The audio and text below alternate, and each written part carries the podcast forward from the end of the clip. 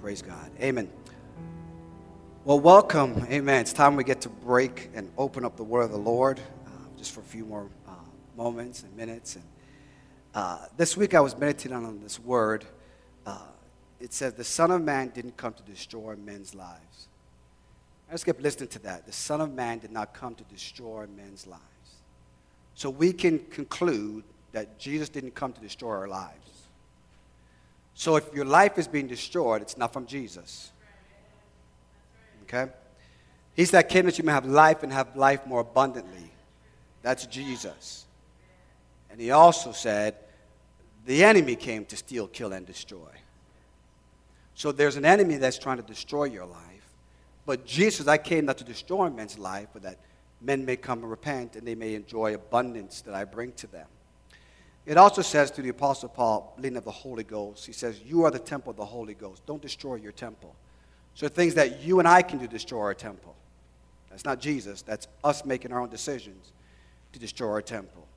So let's make a declaration that we are not going to destroy ourselves, especially when Jesus didn't come to destroy our lives. That makes sense? If Jesus, who's the, who's the creator, the Son, living God, didn't come to destroy our lives, why in the world would I then destroy my own life? Doesn't make any sense. Okay? It's because the enemy has blinded us to not know the value and, and, and how much God loves us.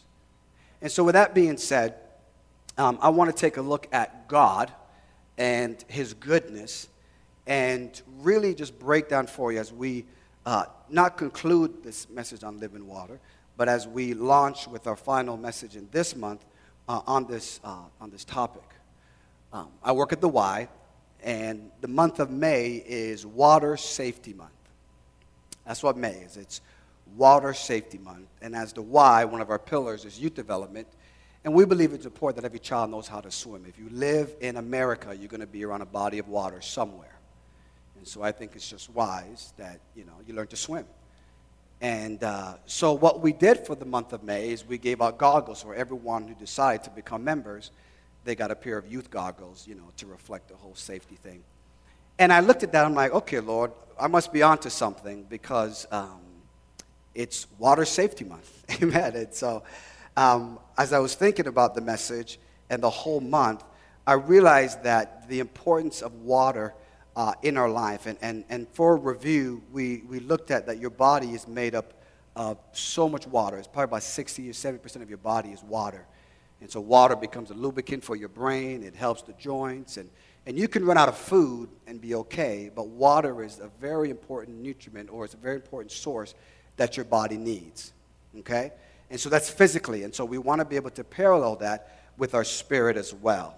Right? So here's what we want to look at. We want to look at God's rivers and resources. God's river and resources. Um, I also felt led to share this with you as well that um, how to receive when I'm, when I'm preaching or when I'm communicating is, is, is this. Let me give you the secret of how to receive when I'm communicating or when I'm uh, speaking the word of the Lord. And uh, for those who are watching this, um, you know, online, I want them to understand this as well. In Bible college, there is a study you take, and it's called uh, hermeneutics. Sorry, that's a study of scripture. Homiletics. It's how do you preach the gospel. So there's a school. We can actually teach you how to preach. Can you believe that? It's a school, it's a class you take. And it's homiletics, and so it gives you the art of communicating the gospel. And so, they, from what I'm aware of, there is three. There is you can preach uh, textual sermon, which means you find a text and you stay on that text for the 30, 40, 50, 60, however long you preach. You just preach that one text.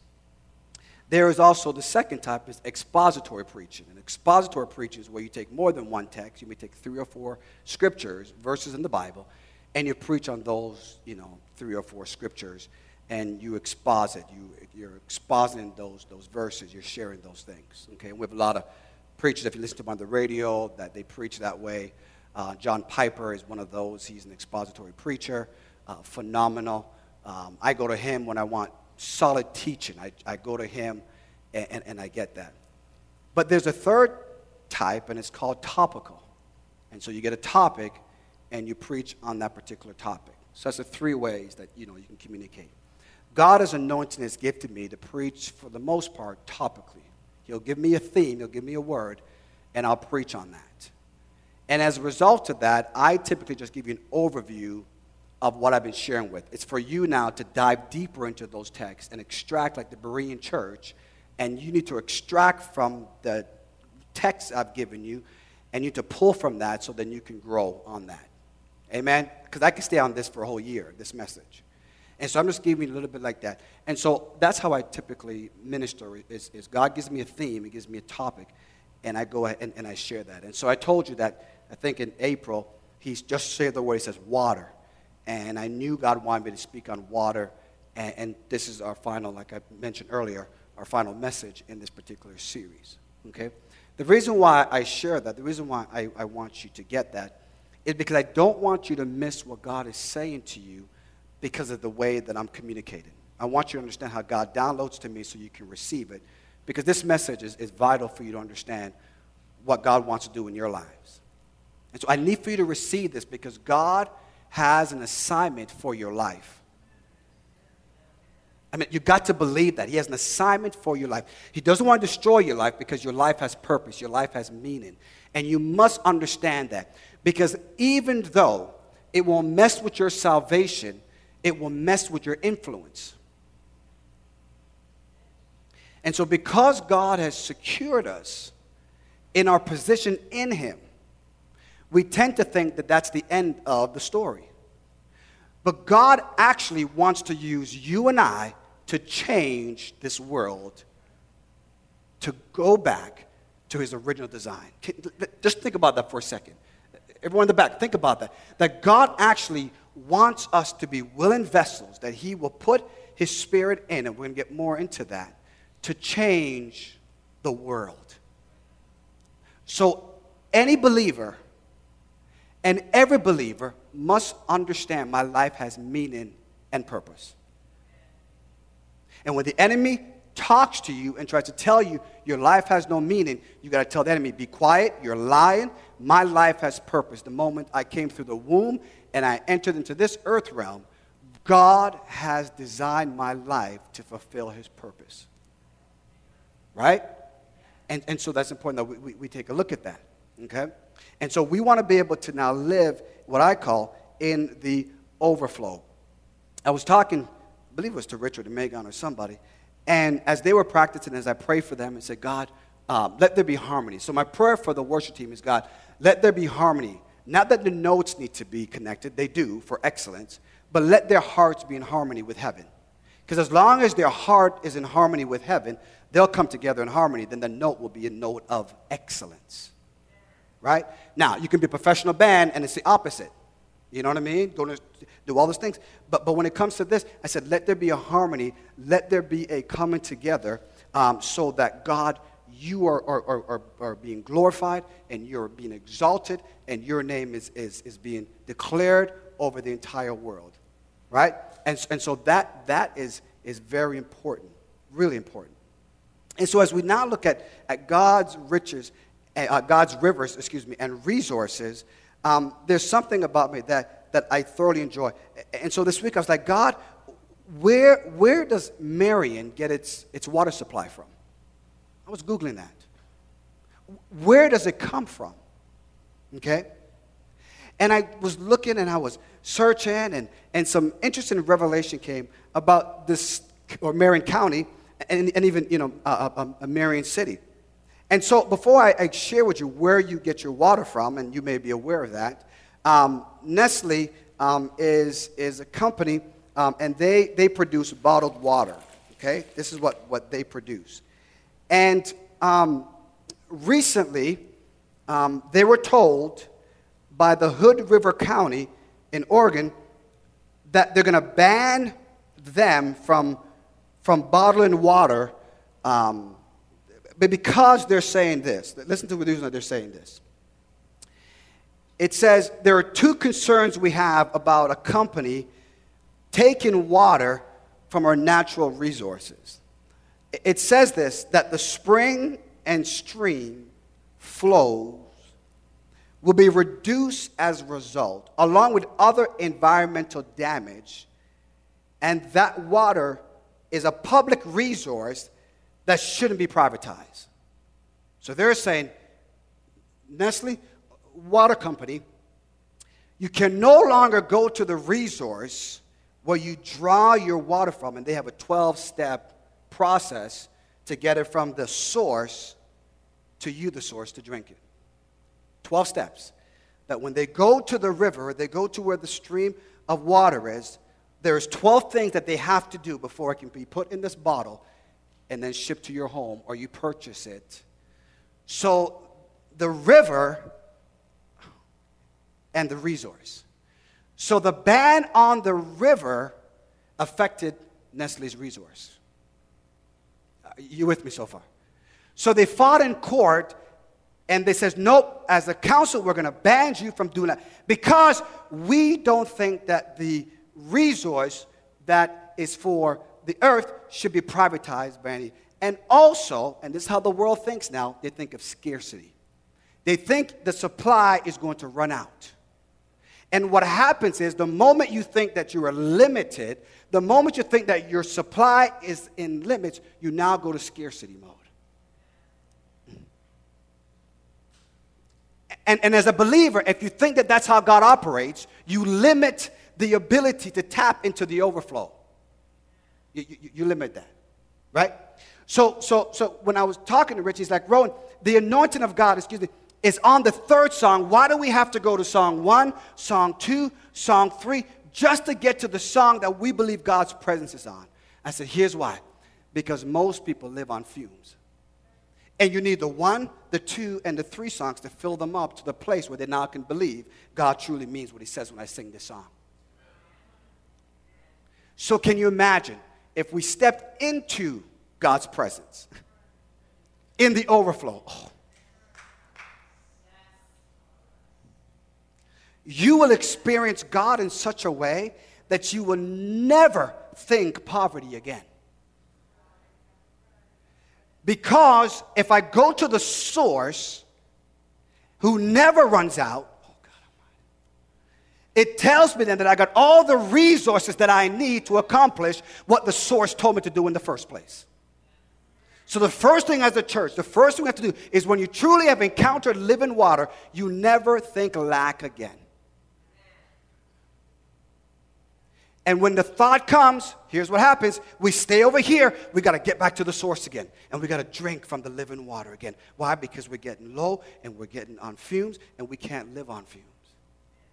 Can't live on fumes.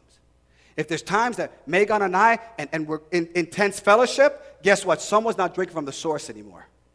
Somebody is thirsty. And the best thing we can do is to go back to the source and drink from the source again and then come back and have our relationship, have our conversation. Because someone's thinking poverty, someone's thinking lack. And when lack enters your life, it will always destroy you because you live in fear. We live in fear. And so we have to know then how do we avoid all of that? Okay? How do we avoid all of that? Now, watch this now. So you may not be aware, but the Aqua, on, uh, the Aqua Ohio they broke ground on a $5 million upgrade to the Marion treatment plant. $5 million they believe was necessary to upgrade the current water treatment system that sends water to your homes in Marion County. And so June 2016 is when it's supposed to be completed. And they're gonna they're putting this in because they felt it was that important that the system that they currently have even though it's okay, is not up to the standard of which they feel that it is, it, it is necessary to bring quality water to the homes. So they were willing to take resource, $5 million, to make sure what comes out of the river can go into your body and you can have a quality life.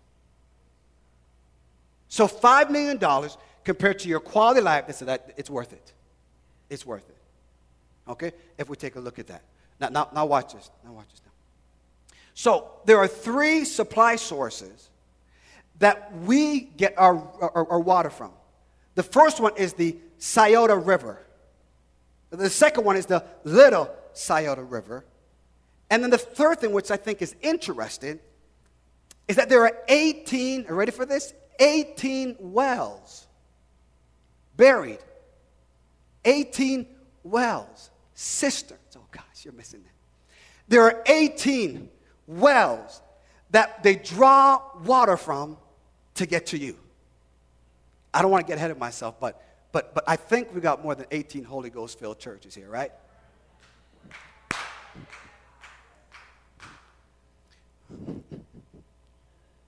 Let me say that again. 18 wells where water is contained that when it's needed to quench the thirst, they can draw from it. And so you and I are the temple of the Holy Ghost. And if we live in the overflow, God can draw from us now and bring to a city, bring to a community that needs living water. $5 million to do that. So watch us now. What God wants us to get is the first point I'm going to teach about this is when we understand God's rivers and God's resources, you will see wealth from God's perspective. Write that down if you're taking notes. Wealth. So God's rivers and resources speaks of wealth, speaks of prosperity. It doesn't speak of greed. I'm not talking where you want to consume billions of dollars because there's people who are so wealthy but they're miserable. They're so wealthy but they have no satisfaction. Their lives are miserable. That's not God's desire. That's not God's design. He even said, when you enter into the promised land, he says, make sure your heart doesn't forget me, so that when you get prosperous, you think it was what you did and it wasn't what I did. He said, I'm giving you homes you didn't build. I'm giving you vineyards you didn't plant. I'm giving you wells you didn't dig. I'm doing all of those. Watch this now. There are people who are building things that God's going to say, thank you for building it. Now, come on, Eden Emily, step on in right now. Come on, there are things that people are constructing, don't know why they got this creativity, don't know why they're building all this kind of stuff, because God is saying, now if you remain faithful and you know that I'm the source, the moment it's time, you step into something somebody else already built. And you tell people when they see your blessing, if it had not been for the Lord who was on my side, I would not inherit this. That's the kind of wealth that God wants us to understand. Why? Because when we as believers have access to wealth, we can change a nation we can change a nation. Okay? And so here is the biblical scripture for that. Go to uh, Genesis chapter 2, verse 10 and 14. Genesis chapter 2, verse 10 and 14. Praise God. Thank you, Jesus.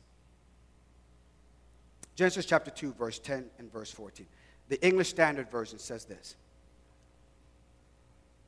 A river flowed out of Eden to water the garden and there it divided and became four rivers.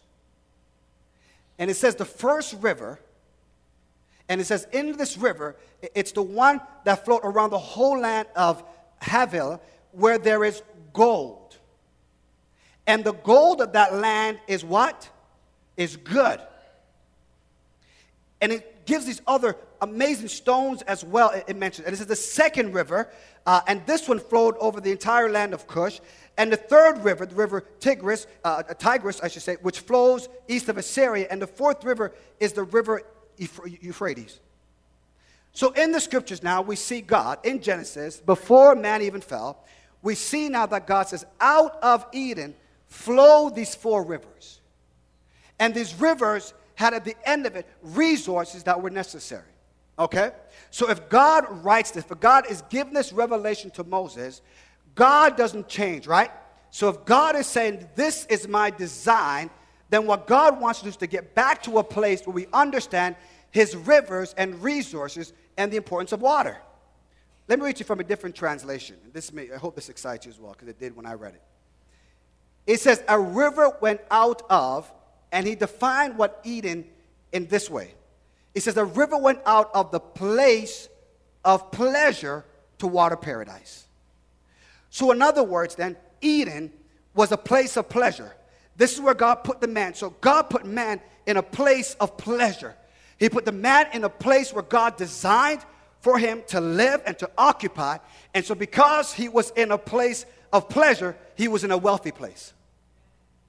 So, he starts in a wealthy place, and from that wealthy place, this resource went out into paradise and it watered the entire world. So, what God wants us to do is to get to a place of pleasure when we recognize and understand that He is the source. So, in other words, now, when you talk to people, you don't say, um, sorry, you, need to say this God is the source, and He gives the resource. So God is the source, but He gives us the resource. We're not the source. God is the source, and we are the resource that God uses to accomplish His will. And when you recognize that, you then say, Because I'm in a place of pleasure, the words I speak are wealthy words. Because I'm in a place of pleasure, the things I do reflect the glory of God. Because I'm in a place of pleasure, everything I do reflects the glory of God. Because I'm in a place of pleasure, when people speak to me, my words are seasoned with salt. They are, they are edifying. They are building up. They don't bring gossip because you can't be in a place of pleasure and bring gossip and things that divide. Come on. When you're in a place of pleasure, it's the joy of the Lord is your strength. When you're in a place of pleasure, you always want to worship and magnify the Lord. When you're in a place of pleasure, you've got to tell your boss, I've got to take a praise break. Come on, somebody. Because there is something bubbling on the inside of me. I just start to think about the goodness of Jesus. And if I do it here, you may get nervous. So let me take my praise break and go someplace. Why? Because I'm in a place of pleasure. Come on, somebody. When you know that you're in a place place of pleasure, you know that God is my source and I'm the resource. So therefore, you realize everything I have belongs to God. It's because of what God is doing. It, God is God is the source. So when it comes to giving, when it comes to your tithes and your offering, it is not an issue of money or the lack of, it is an issue of your heart. Because when you understand that the more I give, the more He gives back to me. Because you're in a place of pleasure, you recognize, God, this belongs to you, and you give it knowing that God is so good that you cannot deplete God. You can't deplete God. And so, can you imagine if we all came in this building at 10 a.m. and we knew that we're in a wealthy place, that we're in a place of pleasure, hallelujah, come on, somebody. That we know as the praise goes up, more comes. As the praise goes up, more comes. I heard someone preach this one time. And he said, The angels says, Holy, holy. And it says, When the angels bow down and they come up, they see another reflection of God and His character. And they bow down and they come back up, another reflection of God's character. And they bow down and they come up, another place of God's character. And so the more you go down and the more you come up, you see a dimension of God you never seen before. And it doesn't matter how long, eternity is not long enough to handle the ability to praise God. You can never, ever, ever, ever get to a place where you're satisfied. You always are thirsting for God because God is a God that is not limited. Come on. Amen. Amen. Amen. So I know you find yourself in difficult places. I know that. But when you understand that it is a place of pleasure, that greater is He that's in you than He that's in the world, you understand this is a place of pleasure. This is the place where God abides. This is the place where God tabernacles. The Shekinah glory. The Shekinah glory. Let me teach on that just for a minute. God is omnipresent, He's everywhere. He's everywhere. He's at the bar, He's, he's everywhere. God's presence is everywhere. But his manifested presence is not everywhere. And so, because we know God is everywhere, religion continues to thrive. But when you understand his manifested presence, you will receive the supernatural. Because you can go where God omnipresent is and still leave dry. But it is impossible to be in a place of pleasure where God's presence and his manifested Shekinah glory is there to invade your life and you leave saying church was boring. That is a lie from the devil. Come on, somebody. That's a lie from the pit of hell. It is impossible to be in a place of pleasure and leave and say that was a dry service. No, no, no. You are dry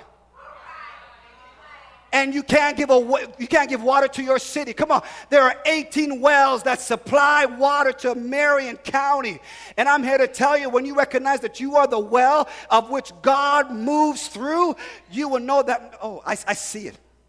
I see it. I am so. I'm at the place where I'm like, listen, heroin is going to be washed away. Here's how he's going to get rid of the drug problem. It's going to be washed away. It's going to be washed away. People who understand being in the place of pleasure, Come on, and we're going to say we are, we, we, we, are, we are the temple of the Holy Spirit. It's going to, God is going to invade, not for judgment, but to clean. Because if you are crying out for God to move in Marion, good God Almighty, and you recognize you're going to the river because He's going to give you the resource you need, you are going to shout out, God, don't leave Marion. Ooh, I just felt something there. God, don't leave my city, don't leave my home. You are the source, you are who we need and it's going to wash right through the city. Mm. God Almighty. See, no, no, no. God didn't come to destroy people's lives in Marion. No, no, no. That's a lie from the pit. No, God came to bring life and life more abundantly. And we're going to believe God that He's going to send a wind, He's going to send a movement of water through the city, and it's going to cause people who are thirsty to get to a place where they're drinking from the true source that God has.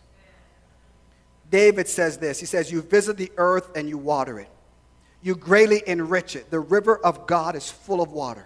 You provide their grain, for so you have prepared it. You water its flowers abundantly, setting its ridges, soften it with showers, and blessing its growth. Psalm 65, 9 and 13. Psalms 1, verse 3 is this. So, how do we know if you've been spending time at the river?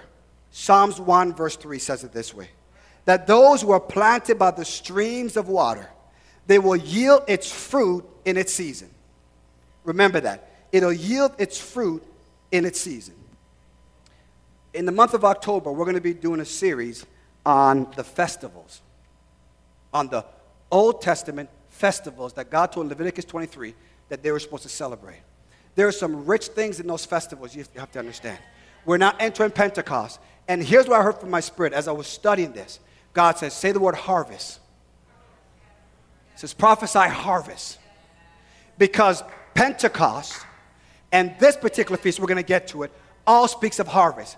Because they recognize that October was the final before the rain would come.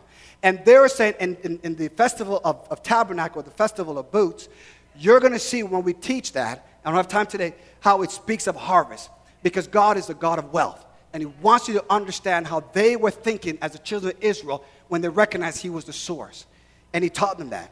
And so here it says now that, that you will bring forth your fruit in its season, and its leaf does not wither. In all that you do, you shall what? In all that you do, you should prosper. In everything you do, he says you're going to prosper. Okay? And Psalms 36, verse 8, verse 8 says this they feast on the abundance of your house, and you give them drink from the river of your delight. One translation puts it this way Psalms 36, verse 8. They shall be abundantly satisfied with the fatness of thy house. Fatness can also refer to the weight, the glory that comes down. The word kabod, it means heavy. So there are times when you're in God's presence and you know it's manifested, it's because this weight is so heavy you have to bow.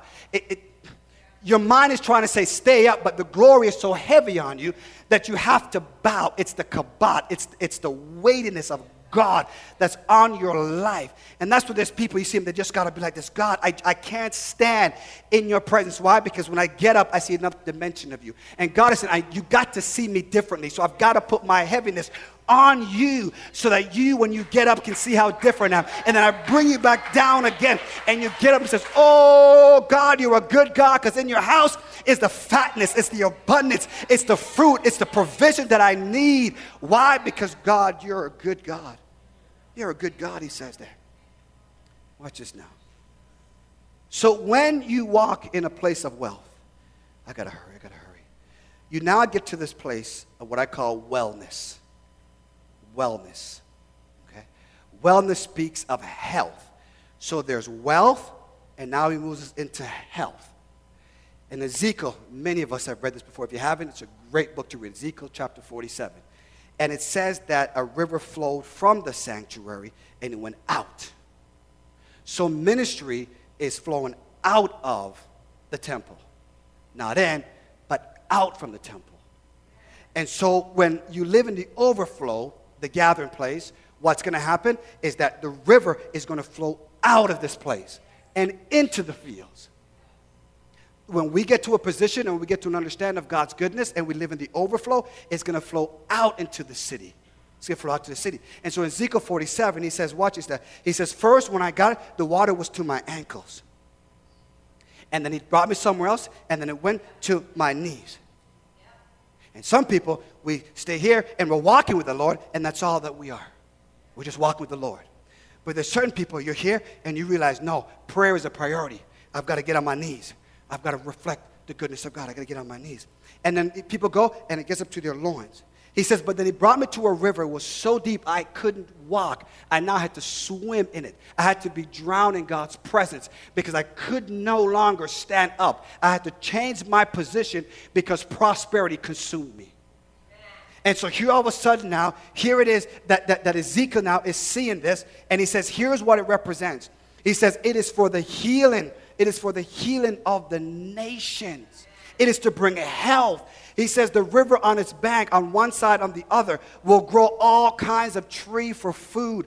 Their leaves will not wither. Remember Psalms 1, verse 3, right? Whatever you do will prosper. Their leaves will not wither, and their fruit will not fail. They will bear each month because the water flows from the sanctuary. Every single month, it says that you will prosper. So, 12 months of the year, every single year, you will prosper because you live in the overflow. You live in the overflow. I shared this before. Remember, babe, when we were, when, when, when we left uh, uh, Cincinnati, we came back, and, um, you know, watch God, watch God. And thank you for this couple that, that's here uh, uh, Kim and, and, and, and Pastor Craig.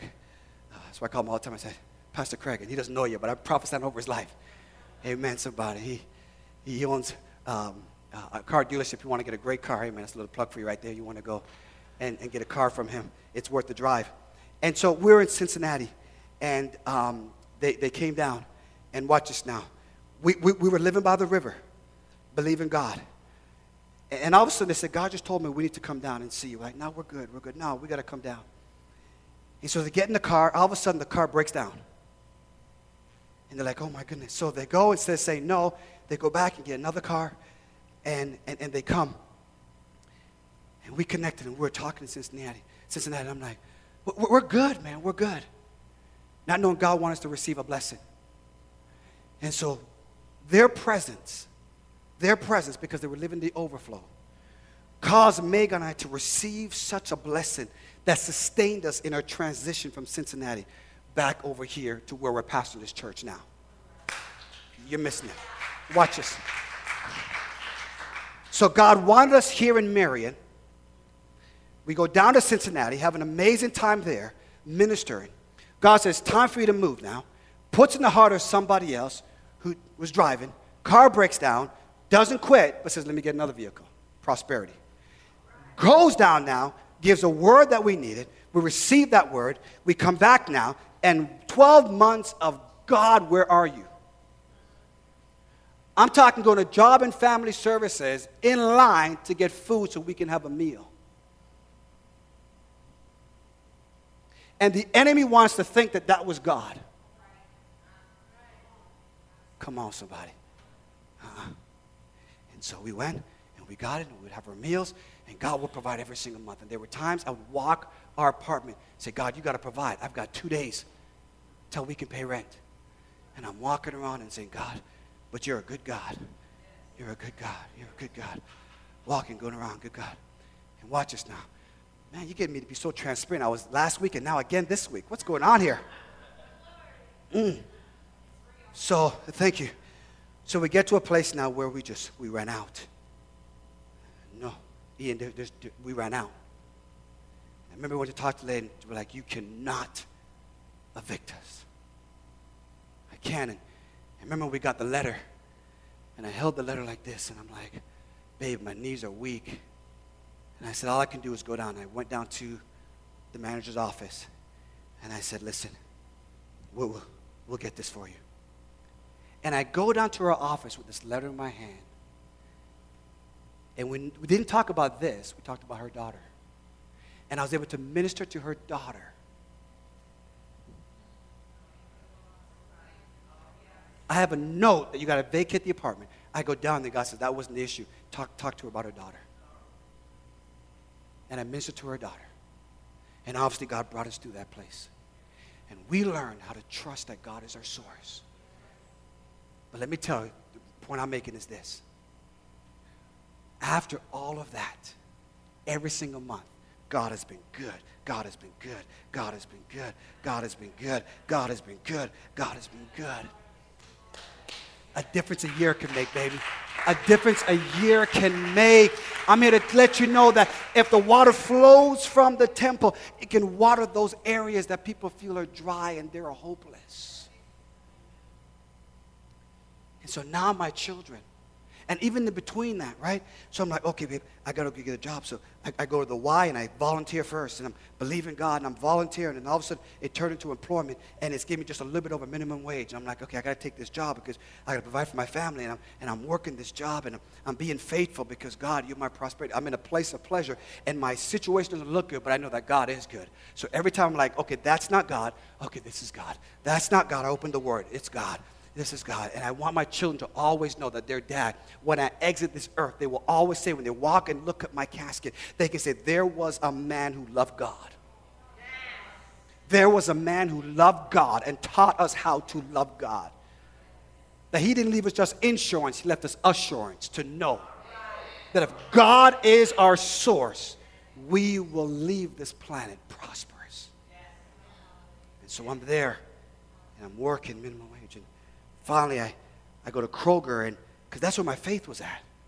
I go to Kroger, and, and I'm working overnights, and, and I'm coming home, and I'm getting an hour's sleep, and I'm going back to the Y, and I come home, and I'm doing this for a year, but I start seeing an increase in our life. I start seeing an increase in our life because I'm just, I'm faithful, I'm doing. But that's where my faith was at. That's where my level of faith was at.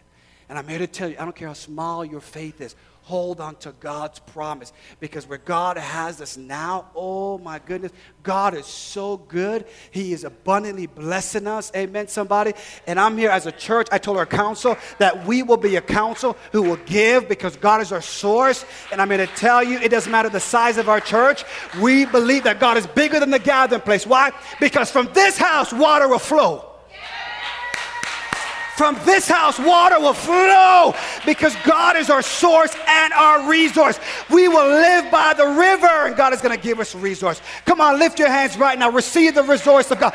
Receive His resource. Receive it every single month. That's what, oh, thank you, Holy Ghost. Mm. That's why he says, Ro and prophesy harvest. It is harvest time. Your children is going to get saved. It's harvest time. It is harvest time in the gathering place. It is no longer a dry season for us. This is a season of living water. Someone shout, Yes, Lord. Yes, Lord. My God. My God. Let me end with this now. Let me end with this. John chapter 7. It says, in John chapter 7, and the Lord showed me this, and I'm going to launch you out with this. I was like, oh, Jesus. John chapter 7, verse 37 to verse 39. I never saw this until the Lord showed me this. Ooh, good God Almighty. Someone say harvest. Oh, yes, Jesus. Mm. Jesus went to all the feasts. He was a devoted, committed Jew. He went to everything. But every time he showed up, he would always bring a revelation of the Father because he lived in the overflow. And what was religious when Jesus showed up, he would always reveal the relationship that was necessary for that. And so here it is now in John chapter 7. It says and it begins, on the last day of the feast on the last day of the feast. you see, when you think everything's over on the last day, come on, somebody. That's when Jesus is about to show you abundance on the last day of the feast. When everything was done, when everything was over, when they were about to go another year as usual, Jesus not this time. I know for years, the time of Moses, when he gave you this law and this festival, you've been doing it this way, but I'm here now. It's called the Festival of Tabernacle, which means to dwell, or the Festival of Booths, or the ingathering. it was that festival. It wasn't Pentecost, he said this. It was at this particular festival, Jesus made his declaration on the last day of that feast. Now, what would happen is that this was an enormous time of joyous celebration. So I said to you, Isaiah chapter 12, verse 3, from the joy of the well will you draw water of salvation. This was a joyous occasion. This is where now, watch, and someone said this while I was reading, and this was so hilarious because most churches are filled with ladies more than men, right? And so they said this festival was when the roles were reversed. You had the courts of women, and they built this balcony type thing for the ladies to go up there, and the men would come down, and you would see men who were dancing. They were like, woo, and they were just, I mean, it was like, I'm talking, it was men, not ladies, it was the men who were dancing in the presence of God. It was in this festival that men were dancing. It was, it was men who were dancing. Not their wives, not their girlfriend. It was the men saying, As for me and my house. ah, God. It was men who were dancing. Oh, come on, somebody. We got some men up in this place that you know when you encounter God, you're going to be dancing, cutting the rug. Come on, somebody. Because God is so good. God is so good. It was the men who, who were dancing. And they would light this, this pillar, had this bowl with oil, and they would light it, and it was um, everywhere. It was like these four pillars, and these lights were everywhere. It was a seven day event. Seven days they would do this thing for. And they would be rejoicing, they would be dancing. One of the rabbis said, if you have never experienced the festival of booths, you have never been to a party. It was a time of celebration in the church. So religion was getting that emotion out of them. Can you imagine having a relationship? What kind of emotion should come out of us? Let me see. If religion can produce that sort of excitement, how much more should we be excited when we have the living water, the Word of God? Huh? So Jesus now, he's in this midst and he's midst and he's watching all of this. And there was a part in the festival, some argue it was on the seventh day, but some argue it was on the eighth day. And I believe it was the eighth day because the eighth day represents new beginning. And so the seven days were complete. And now it was the eighth day. And what happened was throughout the entire seventh day, the priest now, there was about 15 steps. And the priest now would walk up these steps and they would get a pitcher uh, for water. And they would come down, it's called the Water Libation uh, Festival, right? So they would get this water and they would go back down and they would go to the pool of Salem, the pool of peace, where Jesus spit on the ground water, which became saliva, took it and put on his face, says, Go wash in the pool called Sent.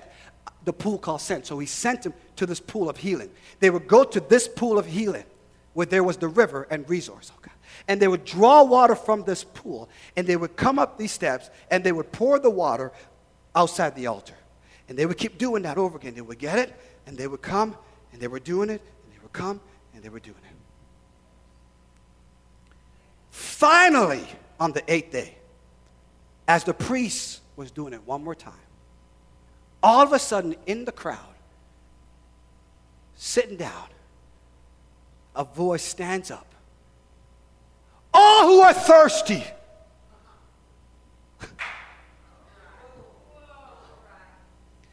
it wasn't quiet, it was a shout, the Bible says on that day, that last day, that great day, Jesus stood up.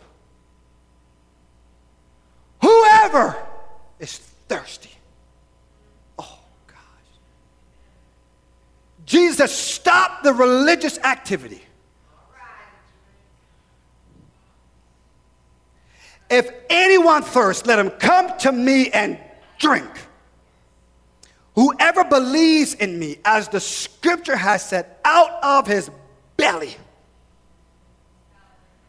out of his heart, will flow rivers of living water. Now, this he said about the Spirit, whom those who believed in him were to receive. For as yet the Spirit had not been given because Jesus was not yet glorified. Jesus is saying to us, gathering place no more religion. You were not birthed on religion. Aimee Semple McPherson was not birthed on religion. She was radical for her time. She was wrecked for the kingdom.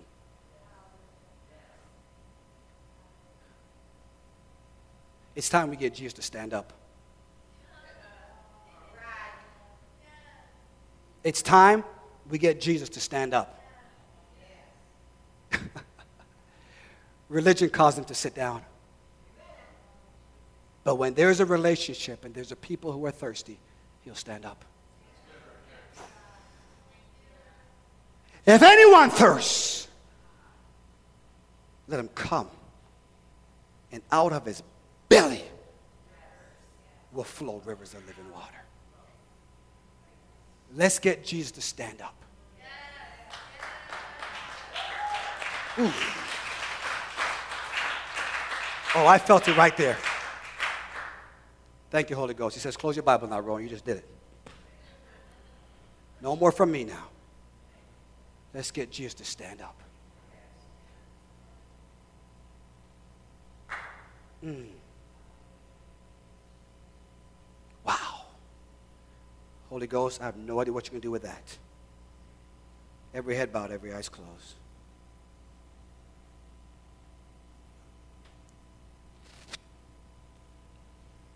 First, let me ask you the question where are you getting your water from?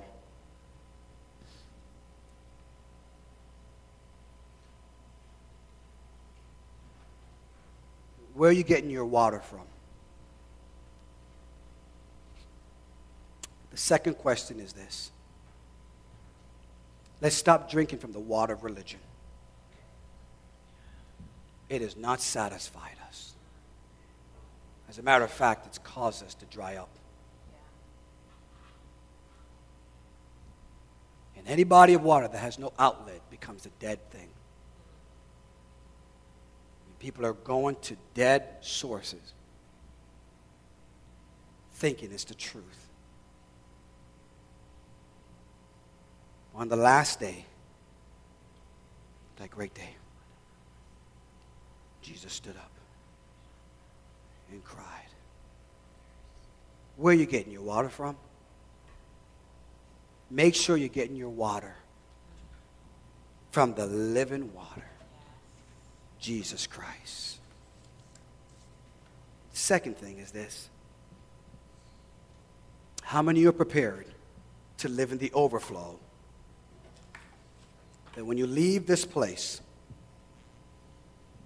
you walk in a reality of prosperity that will change your city, change your community, and ultimately change this nation.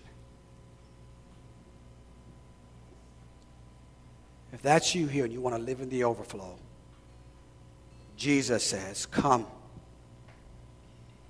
Come. Come.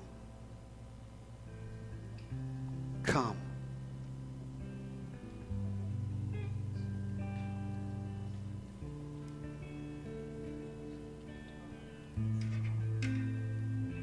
Come. Come. Come live in the overflow. Come live in the overflow.